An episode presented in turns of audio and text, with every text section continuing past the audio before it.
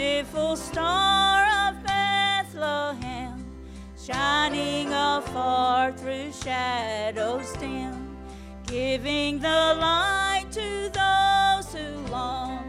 have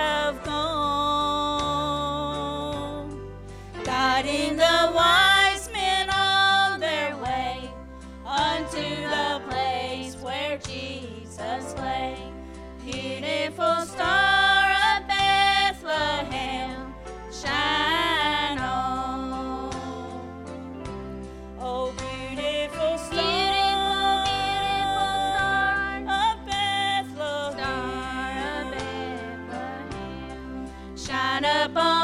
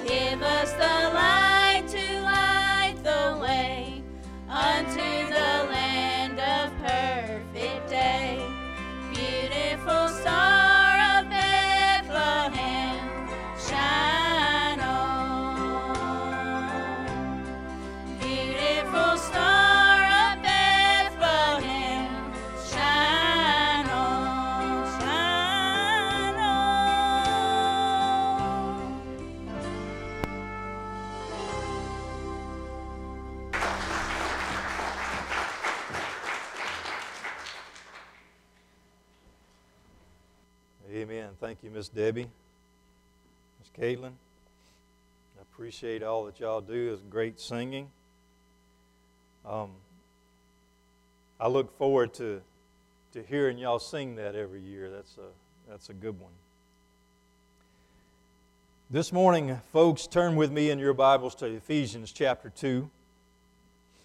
Ephesians chapter 2. And when you're turning there, or while you're turning there, I want to ask you a question. Have you ever gotten a gift that you did not expect to get?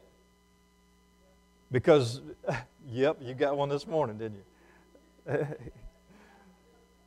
so, and, and when you get one of those things like that, you're not expecting it. So, what you didn't do is, is you did not prepare to give a gift back. Because most of the time, what we have is gift exchanges. We'll have a, a, someone to give us a gift, and we'll have a gift prepared to give them back. Because when somebody gives us something, we feel almost obligated to make sure that we return the favor in giving them something. This morning, I want to talk to you about grace, and grace is simply getting something you don't deserve. Not in your case, Miss Anita. I was just I was looking at you, but I didn't mean it that way. Okay, she didn't. She won't give it back. Okay. Grace is getting something that you don't deserve to get. Now, of course, we're entering into Christmas, the Christmas season, and we're talking about Christmas gifts, and you might have already gotten Christmas gifts. You're planning on giving some. Have you ever gone to a Christmas gathering and somebody gave you a gift and you didn't have anything to give back, and all you could do was just receive what they gave you and say thank you? Because when you're really giving a gift in that fashion, you're giving in a sense of grace, not wanting anything back, but just wanting to be a blessing, wanting to, to know or have that person know how much you care for them and that you give them something without expecting anything back. This morning, as we're talking about grace, think about grace for Christmas. In Ephesians chapter 2, verse 8, the scripture says to us, For by grace you have been saved through faith. And that not of yourselves, it is the gift of God. The gift of grace for Christmas. Let's pray together, please. Our fathers, we bow before you, I thank you so much for bringing us together this morning in this place to worship and praise you. Thank you that we have like minds and like hearts, and there's a spirit of unity here. Because, Father, we want to be pleasing in your sight. We want to make sure that everything we do, Father, is in accordance with your will for our lives. And, Father, we thank you for the gift that you have given us that is beyond compare that is beyond description. And Father, that is it's just so amazing, this grace that we've seen, we've experienced, that you give. Father, help us to keep in mind this Christmas season that you gave us that amazing grace gift, and you did it through your Son. Lord, help us to enter into your presence and be pleasing in your sight today as we worship. In Jesus' name, amen. Amen. For by grace you have been saved through faith, and that not of yourselves, it's the gift of God. This wonderful thing that we, we have from God is His grace. We don't deserve it. We can't deserve it. The, the verse 9 says, uh, not of works, lest any man should boast. You see, we don't deserve it, but we can't work for it. We're not righteous in any way and, and deserving it. And not only that is no matter what we do, we couldn't get it anyway. So God gives it to us in spite of us not being worthy of it. So I wanted to think about, I wanted us to talk about that this morning for a little while, this, because we're in the gift giving mode.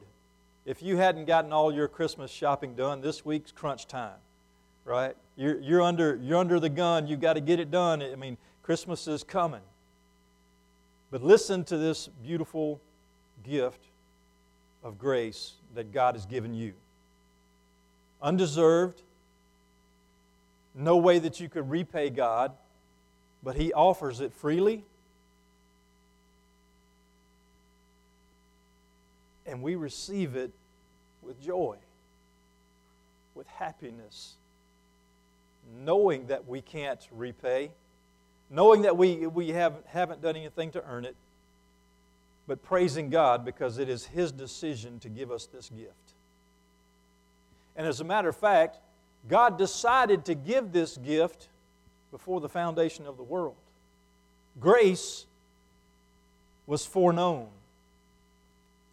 God, before the foundation of the world, before His beginning of creation, He knew that we were going to need, His creation was going to need grace. Listen to what the Scripture says in Ephesians chapter 4, he, uh, chapter 1, verse 4. He chose us in Him, in Christ Jesus, before the foundation of the world.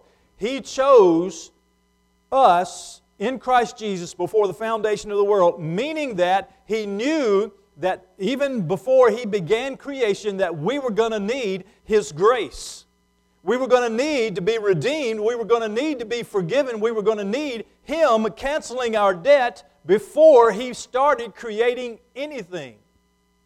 He foreknew that grace was going to be needed. I'm happy about that.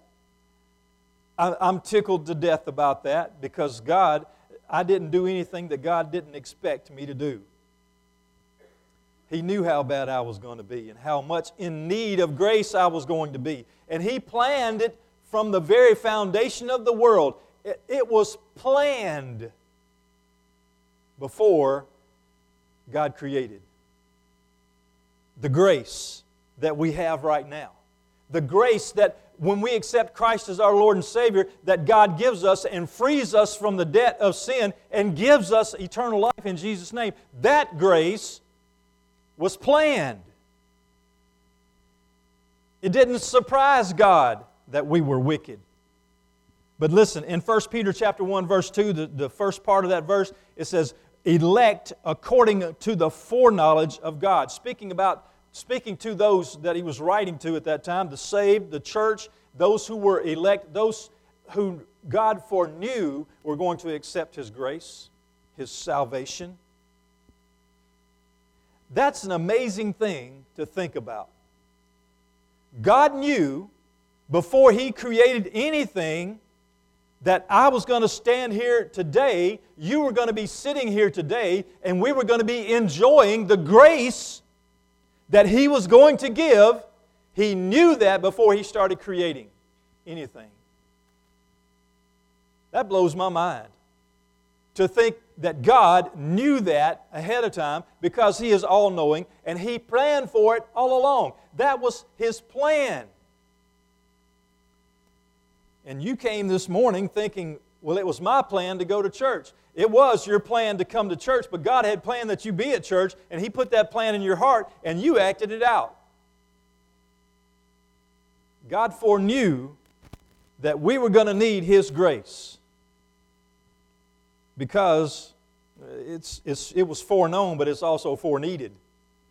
I know that's not a word now. If you're an English teacher, we're, we're educated. That's not a word, right? Foreneeded, I don't think Maybe I can coin that word today. But what I'm saying is, mankind needed it, so it was needed ahead of time. God planned for it ahead of time so that it would be available ahead of time because we've always needed it. Think about the only two perfect, only three perfect people ever in this world Adam and Eve and Jesus. Adam and Eve were perfect until they sinned. And God knew that they were going to sin, so God had a plan already in place to redeem them through His perfect Son, the Lord Jesus Christ. In the Garden of Eden, you see, God had told them, you know, this is the tree of knowledge of good and evil. Don't eat from it. When you do, if you do, you're going to immediately begin to die. Surely you will die. And I've heard some guys say in the Hebrew it means, in dying you will die, which means you begin to die, you'll continue to die until you're dead. And that's what happened. That's what has happened ever since. When they sinned, of course, at that point they became guilty and were in need of God's grace because they could never redeem themselves. So God foreknew that we were going to need the grace.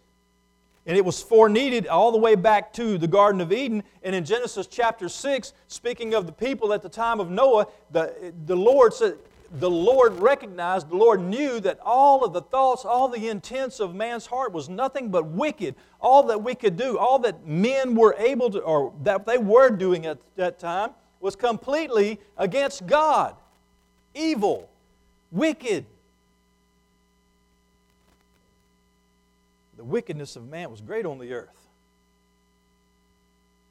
And then in Romans chapter 3, verse 23, the scripture, of course, that we're most familiar with on this subject all have sinned and fallen short of the glory of God. All have sinned and fallen out of that relationship with God that we need, and we must be redeemed. The only way for us to be redeemed is by God's grace through faith in the one that He sent to save us. Grace was foreknown by God, is foreneeded by us. Even in at the moment of our birth, we were sinful beings, having received that inheritance from our forefathers, all the way back to Adam and Eve. We needed God's grace. God's grace, therefore, in the Old Testament was foretold. Going into the, the book of Isaiah, in one chapter there, chapter 53, beginning in verse 4 there surely he has borne our griefs and carried our sorrows yet we esteemed him stricken smitten by god and afflicted but he was wounded for our transgressions, he was bruised for our iniquities. The chastisement for our peace was upon him, and by his stripes we are healed. All we like sheep have gone astray. We have turned everyone to his own way, and the Lord has laid on him the iniquity of us all. Going forward there into verse 10 Yet it pleased the Lord to bruise him. He has put him to grief when, he make, when you make his soul an offering for sin. And then looking at verse 12, because he poured out his soul unto death, and he was numbered with the transgressors, and he bore the sin of many and made intercession for the transgressors.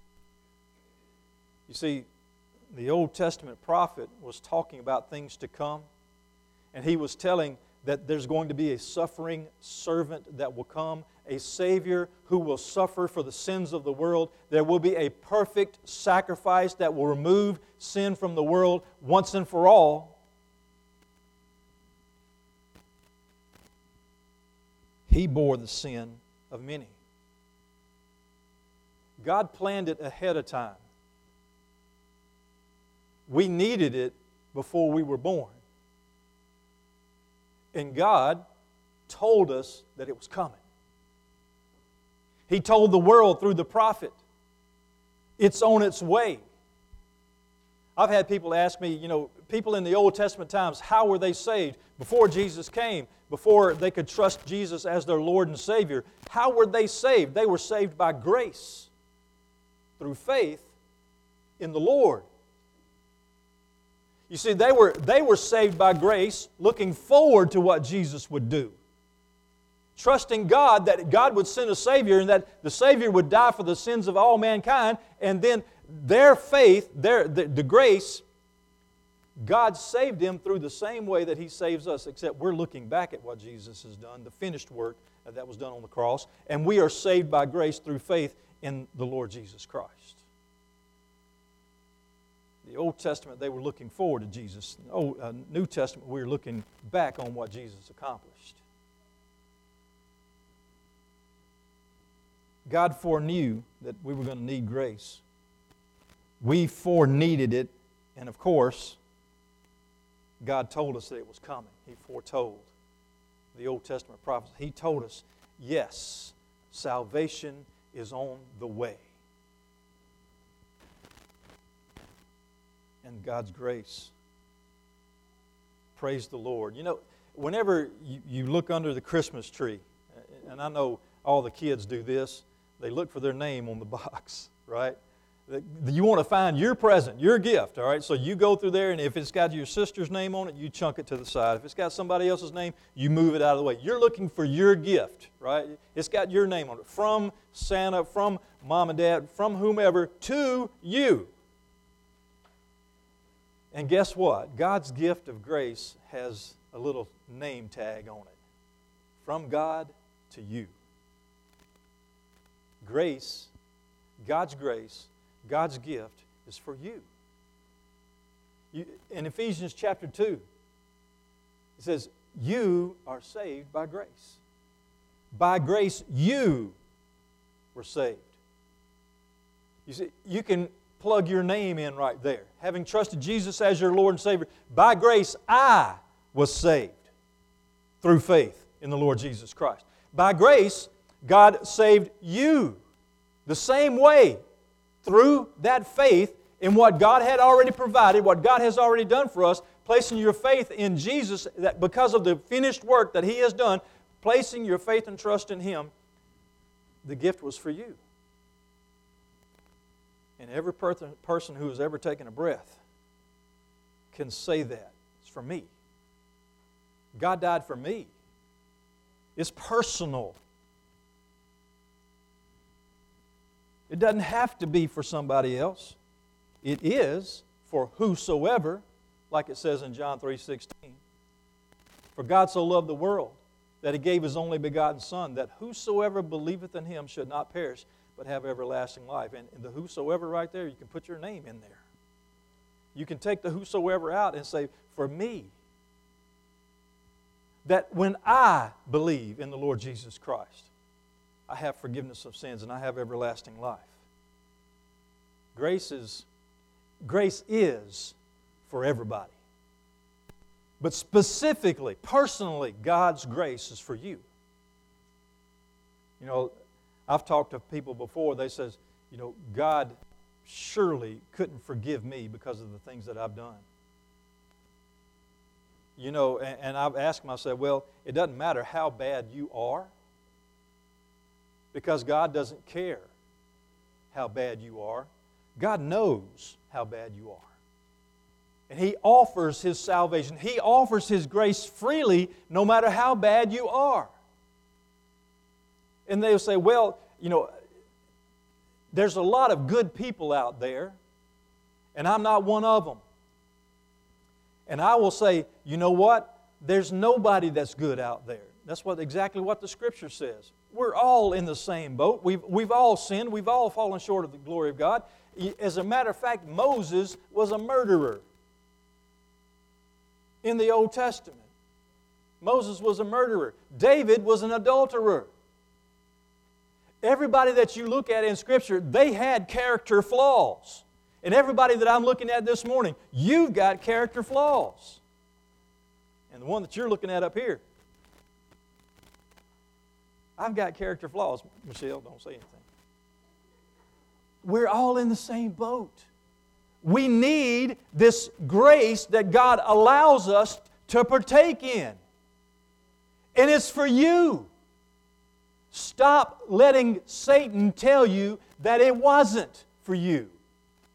He doesn't want you to receive that gift. He doesn't want you to obey God. He doesn't want you to receive God's love and to love Him back because He wants you to spend eternity with Him in hell because He hates God. He hates everything godly. So He desires to steal, kill, and destroy anything that God would seek to build up and bring back to the light. Understand and know God wants you to receive this gift of grace and receive His eternal life, forgiveness of sins. It's for you. Looking under God's Christmas tree, if God had a Christmas tree, which I don't believe, but anyway, if there was that present, that Christmas present there for you, it would have your name on it. It is for you. Grace this Christmas is for you. God foreknew that we would need it. We foreneeded it before we were born.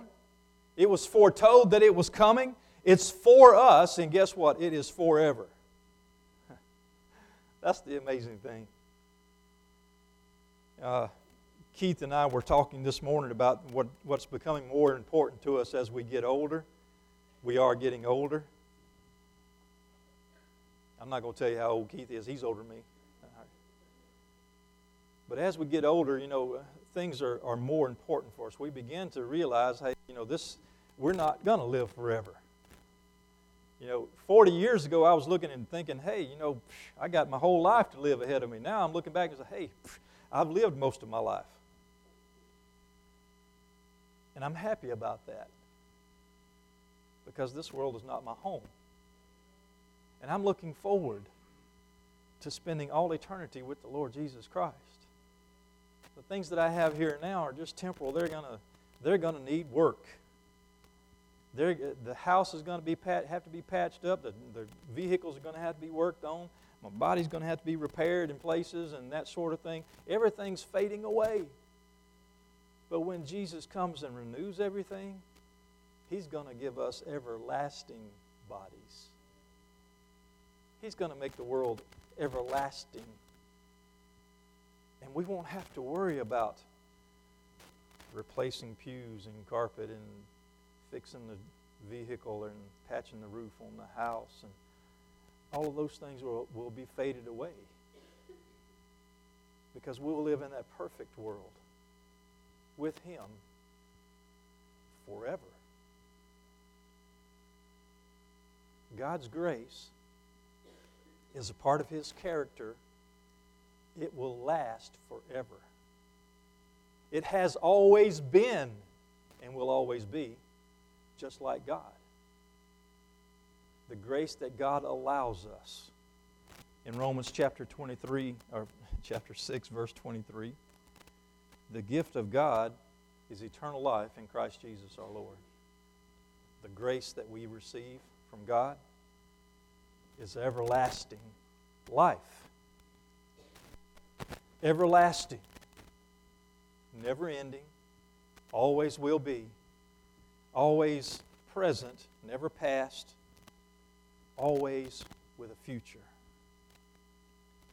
John chapter 3 verse 36 says he who believes in the son has everlasting life everlasting and then in Psalm 23, the last verse, the writer David says, And I will dwell in the house of the Lord forever. Understand, God's love for you is everlasting. God's offer to you is temporal.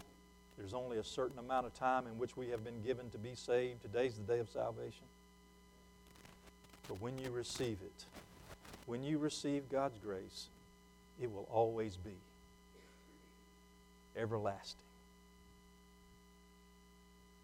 The gift of God for you this Christmas is His grace. You can receive it, and it'll be yours forever. That's God's desire for you, His love for you is that He wants to be with you forever. But He lets you choose. So it's your choice. Would you receive His present, His gift?